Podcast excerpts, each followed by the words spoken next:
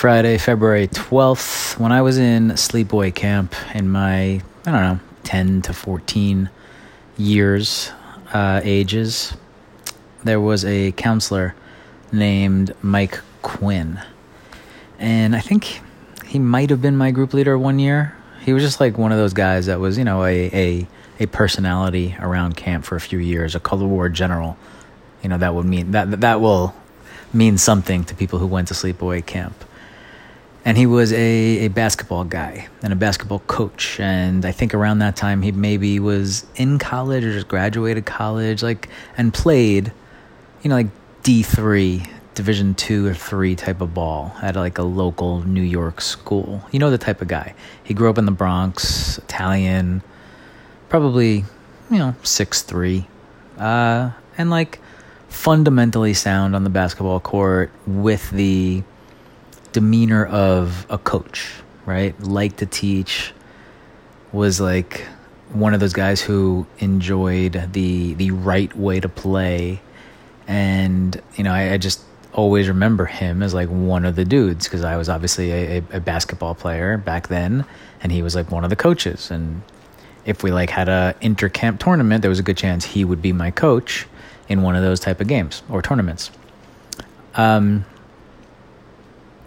in fact, I always remember him. He this stands out so well to me. In in one game in like summer camp league one year, I'm sure I've talked about this before.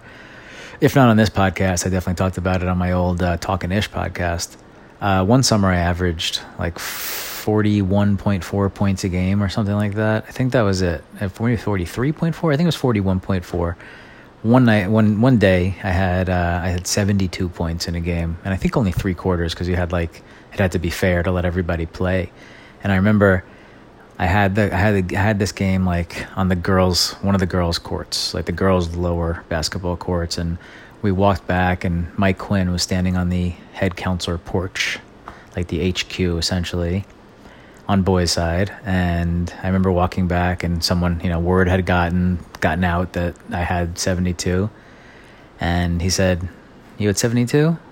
and he was, and I said, "Yeah," and he was he was like pissed, and it was because you know, and I don't remember what the interaction was right beyond that, right behind that, but it always rem- I, it stuck out to me because I always remember the reason for it, even though I don't remember I don't remember the dialogue of the reason but it was because he's pissed that me, I, someone with some basketball talent, was playing in a league that allowed me to do that. And that was not beneficial for my long term growth as a basketball player.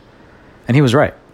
And, you know, I, I wish I had more of that uh, in my early years, right? Like I should have been playing two level two levels up because of my physical size at that point.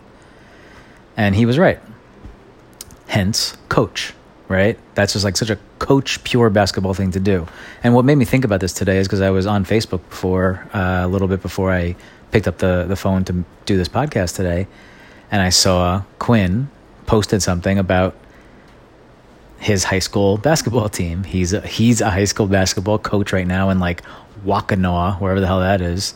And it was like maybe senior night or something because I saw him posing for a picture with a kid and the, and the mom with the flowers, and it just looked like a you know like a senior night. And I just saw that picture and I saw a, a few pictures that he posted, and I was like, yes, this this is what is supposed to be happening for this gentleman right now in this moment. He as a 52 year old guy should be in this random small town coaching high school basketball, and that is what he's doing.